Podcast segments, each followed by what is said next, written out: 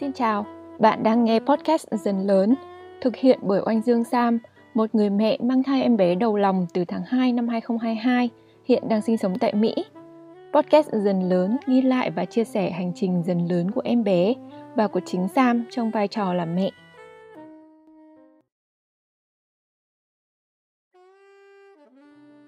Xin chào các bạn, sau tuần mưa bão trước thì có vẻ chỗ mình đã vào mùa thu rồi không còn những trận nắng vỡ đầu nữa, thời tiết cũng mát mẻ hơn, khiến cho bà bầu bụng to là mình đây cũng cảm thấy thư thái hơn. Hãy cùng xem lại em bé đang phát triển như thế nào và mẹ bầu ở tuần 31 có những thay đổi gì mà chúng ta có thể cùng chia sẻ được với nhau trong phần con dần lớn nhé. Trong phần mẹ dần lớn hôm nay, mình sẽ chia sẻ về những cách thở trong chuyển dạ và sinh nở mà mình đã góp nhặt được và thấy là hiệu quả được học và trò chuyện với nhiều mẹ từng sinh con thì mình mới thấy việc thở đúng rất quan trọng ở trong sinh nở. Có người được học rồi mà cuối cùng vẫn không thở được. Nhưng có người cũng chỉ cần thở đơn giản thôi cũng đã rất tốt rồi. Mong rằng nội dung trong phần mẹ dần lớn hôm nay sẽ giúp cho các bạn biết được những cách thở và lựa chọn được cách thở phù hợp nhé. Cuối cùng trong phần mẹ làm gì khi con dần lớn, mình sẽ chia sẻ về cách mình đang tập luyện với bóng sinh là quả bóng tập gym bằng cao su rất to ấy và cách mà mình đang tập thở. Mình thấy đây là hai nhóm bài tập cực kỳ quan trọng cho quá trình chuyển dạ và sinh con mà đến bây giờ chúng ta nên tích cực tập luyện để chuẩn bị sẵn sàng cho thời khắc quan trọng rồi. Cùng vào podcast của ngày hôm nay thôi.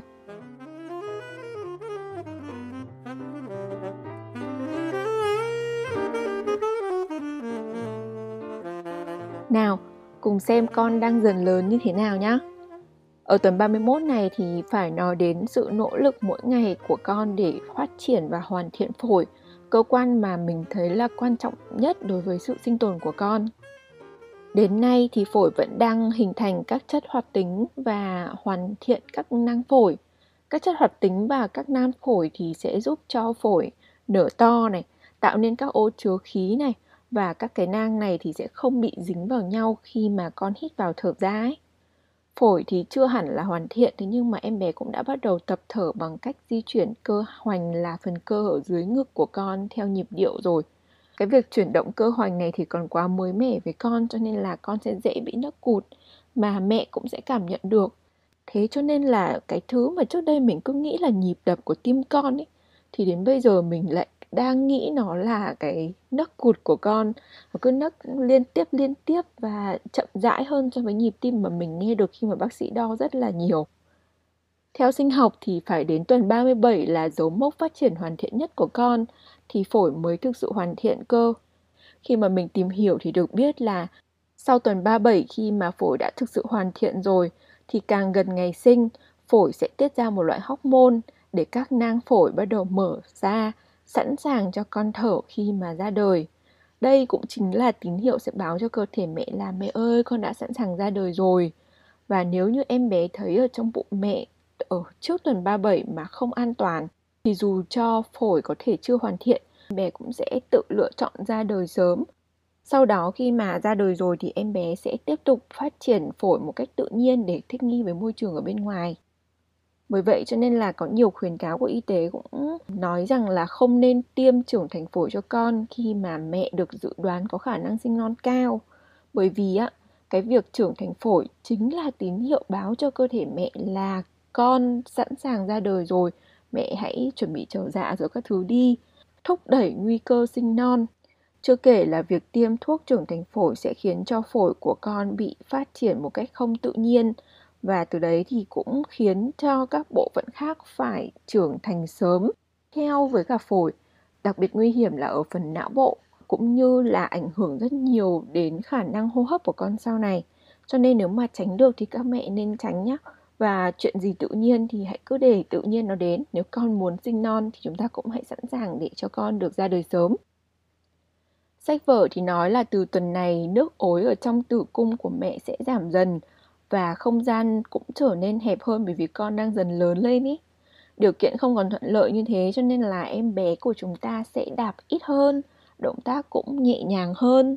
Em bé nhà mình đến giờ thì quả là cũng không còn đạp hay quẫy mạnh kiểu như trước đây nữa, nhưng mà vẫn di chuyển rồi đổi tư thế nằm rất thường xuyên luôn, làm cho bụng mình nhiều lúc vẫn gồ cứng hết cả lên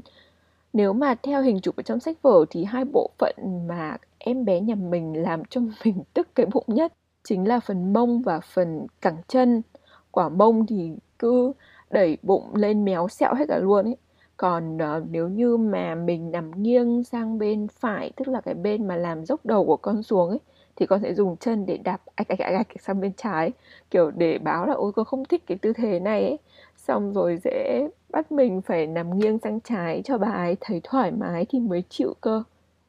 Mình thì đến nay cũng đã bắt đầu thấy những cơn mệt ở trong người rồi. Ngồi lâu thì cũng bị ê mông này, mỏi lưng này, mỏi cổ chân này, nên mình cũng đổi tư thế thường xuyên hoặc là nằm nghỉ giữa các hiệp. Biết được lợi ích của nước thì mình chỉ cố gắng uống thật thật là nhiều nước thôi ờ, và ăn thật nhiều loại hoa quả có chứa nước bởi vì ờ, đấy khi nạp đủ nước thì mình sẽ đỡ chuột rút hơn đỡ táo bón hơn đỡ mệt trong người hơn. Xin hứa là cố gắng sẽ tiếp tục uống nhiều nước ạ.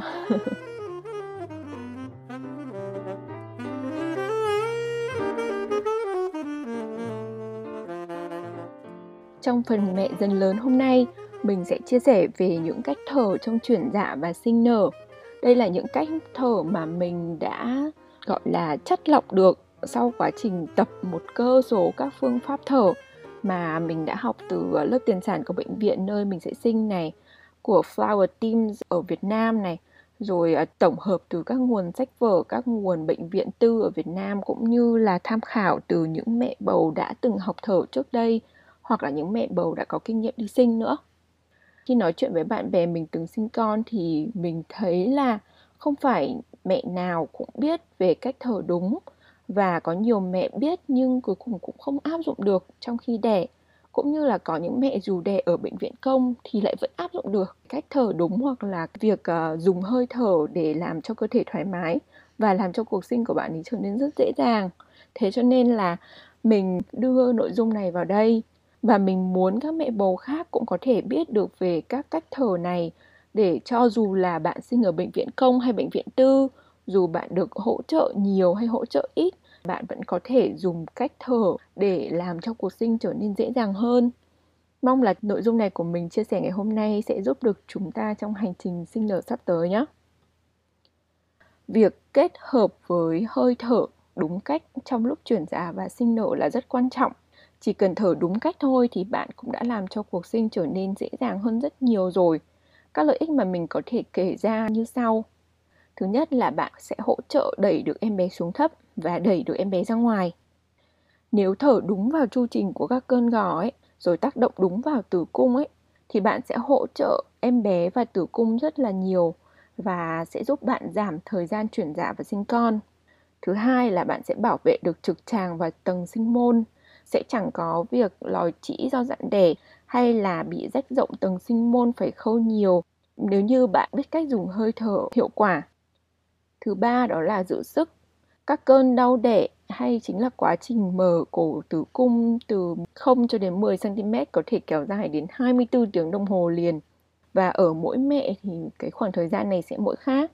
Việc thở đều, thở đúng sẽ giúp cho cơ thể không bị gồng cứng để chống chọi với các cơn đau và từ đó thì ta sẽ giữ được rất nhiều sức lực để có thể sử dụng cho quá trình sinh con để hỗ trợ đẩy con ra ngoài.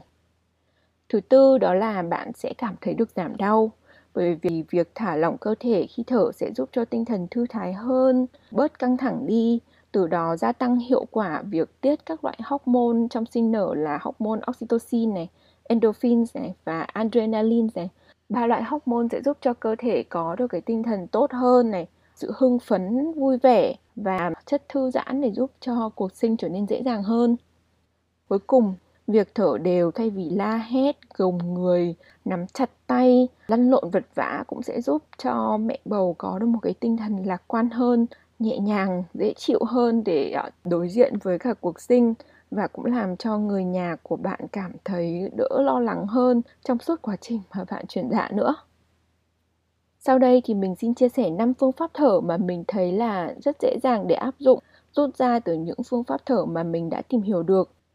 Khi mà đã tập thở rồi thì mình thấy quan trọng nhất của việc thở sao cho đúng là khi mà bạn mang đủ oxy vào cơ thể cho bạn và em bé, cũng như tác động được nhiều vào phần bụng, tức chính là cái phần mà bây giờ nó là tử cung chứa em bé ở bên trong ấy.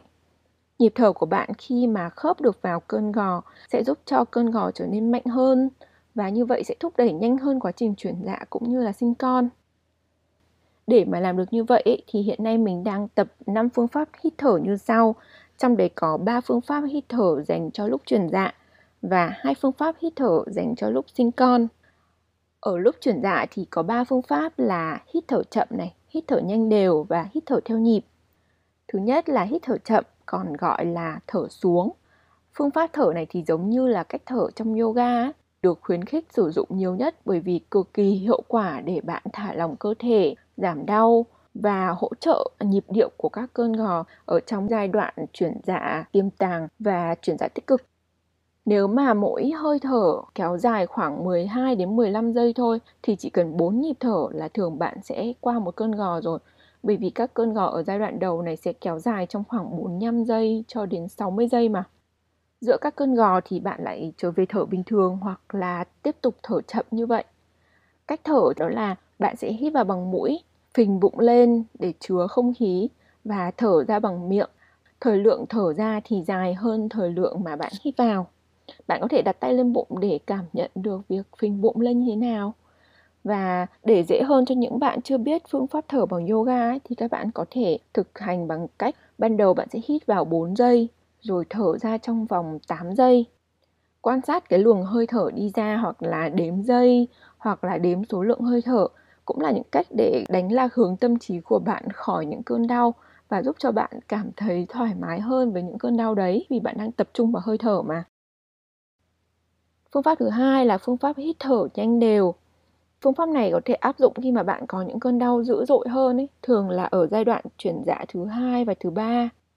Cách thở đó là bạn sẽ hít thở hai lần thật sâu vào khi mà cơn gò bắt đầu, rồi bạn hít thở đều và nhanh liên tục trong khoảng giữa của cơn gò. Sau đấy thì sẽ lại kết thúc bằng hai hơi hít thở sâu để ờ, đợi các cơn gò tiếp theo quay trở lại. Bạn nhớ là vẫn hít vào bằng mũi, thở ra bằng miệng và tập trung chú ý tác động vào phần bụng nhé. Cái hơi thở nó sẽ như thế này, mình sẽ thở để cho các bạn nghe.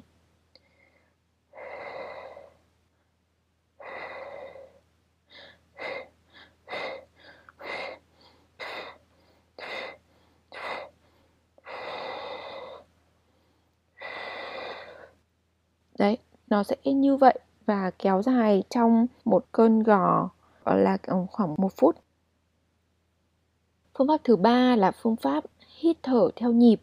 Phương pháp này thì mục đích là để cho bạn có một cái nhịp thở và bạn tập trung vào nhịp thở đấy để có thể phân tâm rời khỏi cơn gò mà đang khá là đau đớn khó chịu. Cách thở của phương pháp này sẽ là bạn hít vào nhanh 2 đến 3 nhịp rồi thở ra chậm một nhịp và cứ lặp đi lặp lại như thế, tạo thành một cái nhịp điệu ấy. Bạn có thể dùng các âm hi, ha, hu để thở và đếm nhịp hơi thở của bạn. Mình sẽ làm thử để các bạn nghe.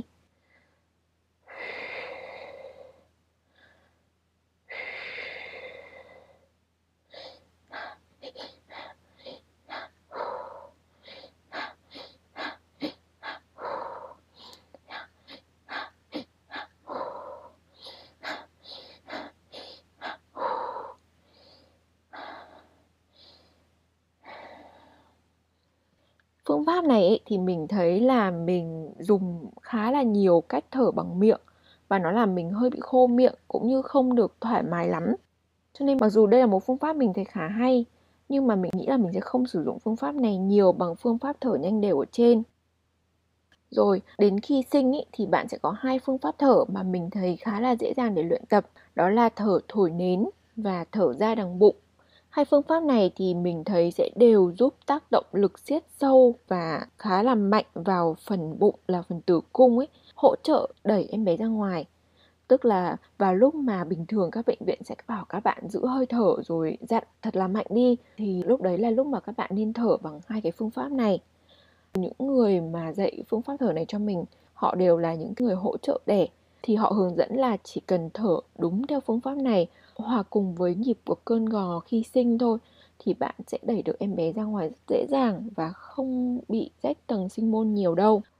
Phương pháp thở đầu tiên trong khi sinh là phương pháp thở thứ tư trong năm phương pháp mà mình giới thiệu ấy, đó là thở thổi nến hay còn gọi là thở lên.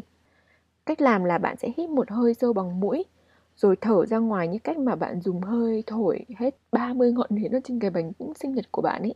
Mục đích là để bạn thở ra một hơi thật dài ra đằng miệng và bụng sẽ được siết lại. Lúc này thì miệng sẽ đưa hơi thở hướng ra hoặc là hướng trách lên mũi một chút cho nên là nó được gọi là phương pháp thở lên. Lúc mà tập cái phương pháp này này, bạn thổi mạnh mà thổi phù một cái thì không phải đâu nếu mà bạn thổi phù một cái thì chỉ tắt một hai ngọn thôi nhưng mà nếu muốn thổi phù hết 30 ngọn nến thì bạn sẽ phải có hơi rất là dài và đưa đưa đưa đưa đưa đưa đi khắp để kiểu các ngọn nến tắt ấy thì đấy là cách mà bạn tập còn phương pháp thở thứ năm cũng là cái phương pháp thở thứ hai trong khi sinh ấy. À, đó là thở ra ở đằng bụng. Phương pháp này là Mu Breathing và mình được học từ một bạn hỗ trợ sinh người nước ngoài. À, mình sẽ để cả video mà bạn ấy hướng dẫn bằng tiếng Anh ở phần mô tả để cho các bạn có thể xem. Ở phương pháp thở này thì bạn sẽ hít vào một hơi sâu bằng mũi rồi thở ra bằng cách dùng miệng tạo ra âm mu và nếu như mà bạn đặt bàn tay ở trước miệng ấy, thì bạn sẽ thấy hơi đi ra từ miệng rất là ít bởi vì lúc này thì các phần hơi đã được dồn nén xuống bụng và sẽ giúp đẩy phần tử cung để hỗ trợ đẩy em bé ra ngoài. Lúc này thì bạn hãy nhớ là kết hợp với cả động tác siết cơ ở phần cơ hoành thì sẽ có tác động rất là mạnh vào tử cung. Nếu như phương pháp thở thổi nến mà bạn cảm thấy bị khô miệng hoặc là không thoải mái thì bạn có thể chuyển sang thở thử bằng phương pháp này. Để cho vui thì bạn cũng có thể đổi âm mô thành âm A hay âm U, miễn sao là âm thanh đấy giúp bạn chu miệng ra và bạn đặt tay lên thì không thấy hơi thổi ra. Tập một thời gian rồi thì bạn chẳng cần phải đặt tay lên nữa đâu và mình thấy là cái phương pháp thở này khá là hay và tác động khá là nhiều vào bụng, thậm chí là nhiều hơn cả phương pháp thở thổi nến cơ đó, vậy là sau khi mà tìm hiểu và luyện tập một cơ số các phương pháp hít thở thì mình thấy năm phương pháp này là dễ dàng và thoải mái nhất, đáp ứng được hai cái yếu tố quan trọng mà mình đã nói từ đầu ấy. Đó chính là đưa đủ oxy vào cơ thể cho cả mẹ và em bé, cũng như là tác động được vào phần bụng là phần tử cung sẽ giúp đẩy em bé xuống trong lúc chuyển dạ và đẩy em bé ra ngoài trong lúc sinh trong số những phương pháp mà mình ờ, đã tìm hiểu thì có cả những cái phương pháp khá phổ biến, được dạy ở cả các viện tư lớn ở Việt Nam, rồi thậm chí là cả bệnh viện mà mình cũng chuẩn bị đi sinh nữa. Thế nhưng mà mình thấy không hiệu quả, bởi vì mình không kịp lấy hơi ờ, không đủ oxy vào người nên là chóng mặt rất là nhanh. Và sau đấy thì phải ngừng thở, chứ không thể thở liên tục và thở dài được. Với năm cái phương pháp ở trên ấy thì mình tập vào lúc mà mình đi nặng, mình sẽ chia sẻ ở phần mẹ làm gì khi con dần lớn. Và mình tập thêm cùng với cả đồng hồ, thì mình sẽ bấm dây đồng hồ ở 45 giây hoặc 60 giây và tập thở liên tục nhiều nhịp như thế để cơ thể mình quen ý với việc thở đấy. Và sẵn sàng khi mà chuyển dạ cũng như khi sinh con, mình cũng có thể thở một cách dễ dàng như hơi thở. Chứ không phải đến lúc đấy mình mới bắt đầu thì có thể là mình chưa nhuần nhuyễn được với nó ấy. Và hiện nay thì mình cũng chỉ lựa chọn tập nhiều nhất là phương pháp thứ nhất, thứ hai và thứ năm trong năm phương pháp mà mình vừa chia sẻ ở trên là phương pháp hít thở chậm, hít thở nhanh đều và thở ra đằng bụng. Chỉ là bởi vì mình thấy thoải mái nhất với ba phương pháp này thôi. Việc thở ấy vốn nó nên là một việc thật tự nhiên và thoải mái và chẳng có cớ gì bạn phải chọn những phương pháp khiến cho bạn cảm thấy không thoải mái cả chỉ thoải mái thì bạn mới làm tốt được thôi ngay cả bệnh viện nơi mình đẻ cũng khuyên là đến khi chuyển dạ rồi thì hãy cứ lựa chọn thở theo cách mà bạn thấy thoải mái nhất, phù hợp nhất vào lúc đó, vào cơn đau đó. Hãy lắng nghe cơ thể để lựa chọn một cách thở phù hợp. Khi sinh cũng vậy thôi. Thế nên là nắm được các phương pháp thở thì sẽ giúp cho chúng ta có thật nhiều tài liệu và khi đi thi thì biết giờ cái gì ra để dùng. Còn đến lúc đó có dùng được hay không, hay là dùng được mà không hiệu quả lắm các thứ đi chăng nữa thì cũng còn hơn là tay không bắt giặc không có cái gì để mà dùng cả. Các bạn cũng hãy cứ học cả từ mình này, từ rất nhiều nguồn khác nữa và chọn ra những phương pháp thở nào phù hợp nhất với các bạn và luyện tập với chúng càng sớm càng tốt để sẵn sàng cho một cuộc sinh dễ dàng hơn trong thời gian sắp tới.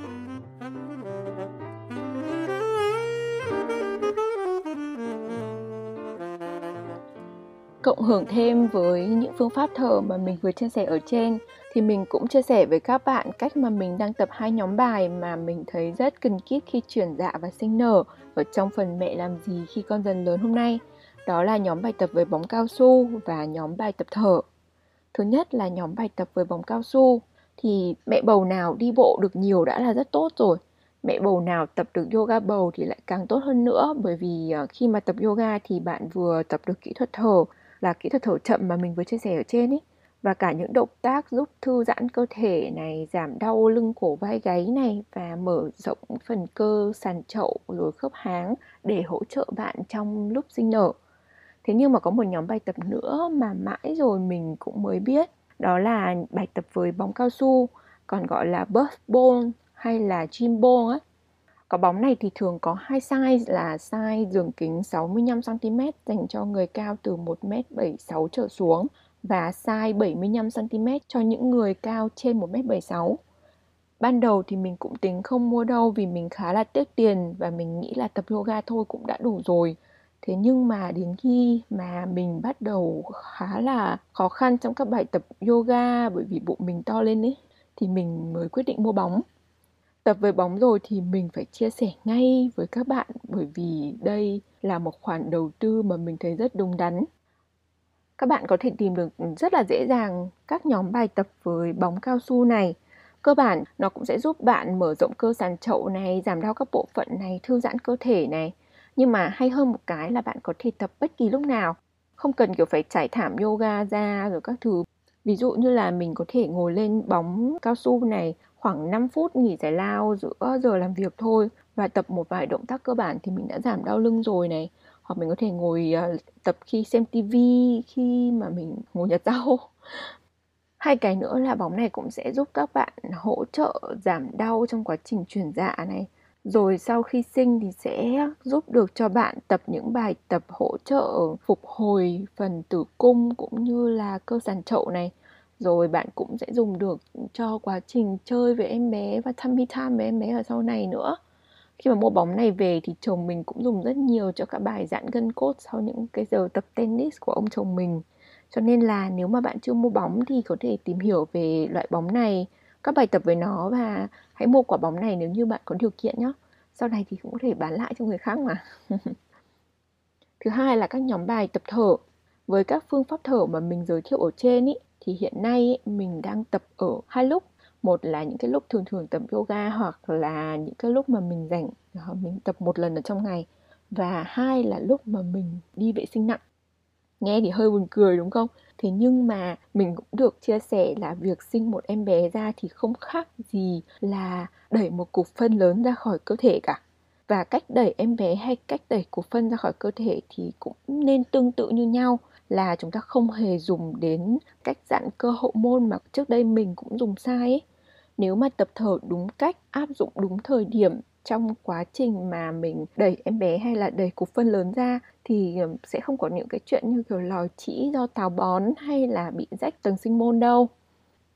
Trong lúc mình đi nặng, mình sẽ sử dụng phương pháp hít thở chậm để thả lỏng cơ thể này, không gồng cứng này, tạo điều kiện để trực tràng dễ đẩy cục kít của mình xuống dưới nếu mà hôm nào bị táo bón à, mình có cái cơn đau làm vặn vẹo cả người ấy, thì mình sẽ cố gắng thả lỏng bằng phương pháp thở chậm. Rồi nếu đau quá thì mình sẽ dùng phương pháp thở nhanh đều để phân tâm khỏi cơn đau tức bụng đấy. Cho đến khi mà mình có cảm giác là cục kít sắp lòi ra rồi thì mình sẽ chuyển sang phương pháp thở thổi nến hoặc thở ra đằng bụng để giúp trực tràng đẩy cục kít ra ngoài. Việc tập thở này ấy, làm cho cuộc đi nặng của mình trở nên dễ dàng hơn rất là nhiều nhất là trong cái đợt mà mình bị lòi trĩ, do trước đấy mình dặn đi nặng sai cũng như là mình bị táo bón ấy. Nhờ tập trong lúc đi nặng thì mình cũng tưởng tượng được là mình cần làm gì khi chuyển dạ và sinh con. Rồi mình cũng tập được cách thở đúng, cách siết cơ bụng, giúp đẩy một cái thứ gì ở phần dưới ra ngoài nữa. Mình thấy khá là hiệu quả. Các bạn hãy thử tập trong lúc đi nặng xem nhé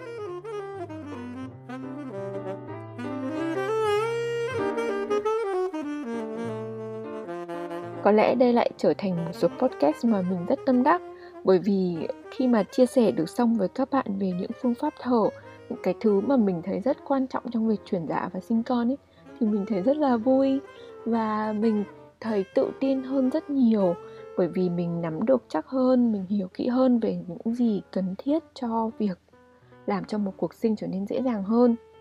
Nếu như mà trước đây bạn chưa vận động nhiều cũng như là chưa tập thở thì mình nghĩ tuần 31 trở đi này đã là thời điểm rất phù hợp để các bạn bắt đầu những bài tập này rồi. Hãy cùng tập càng sớm càng tốt và sẵn sàng cho ngày mà chúng ta đi đẻ nhé. Cảm ơn các bạn đã lắng nghe và hẹn gặp lại các bạn ở các số podcast khác. Các số mới sẽ lên sóng vào thứ bảy hàng tuần. Bye bye!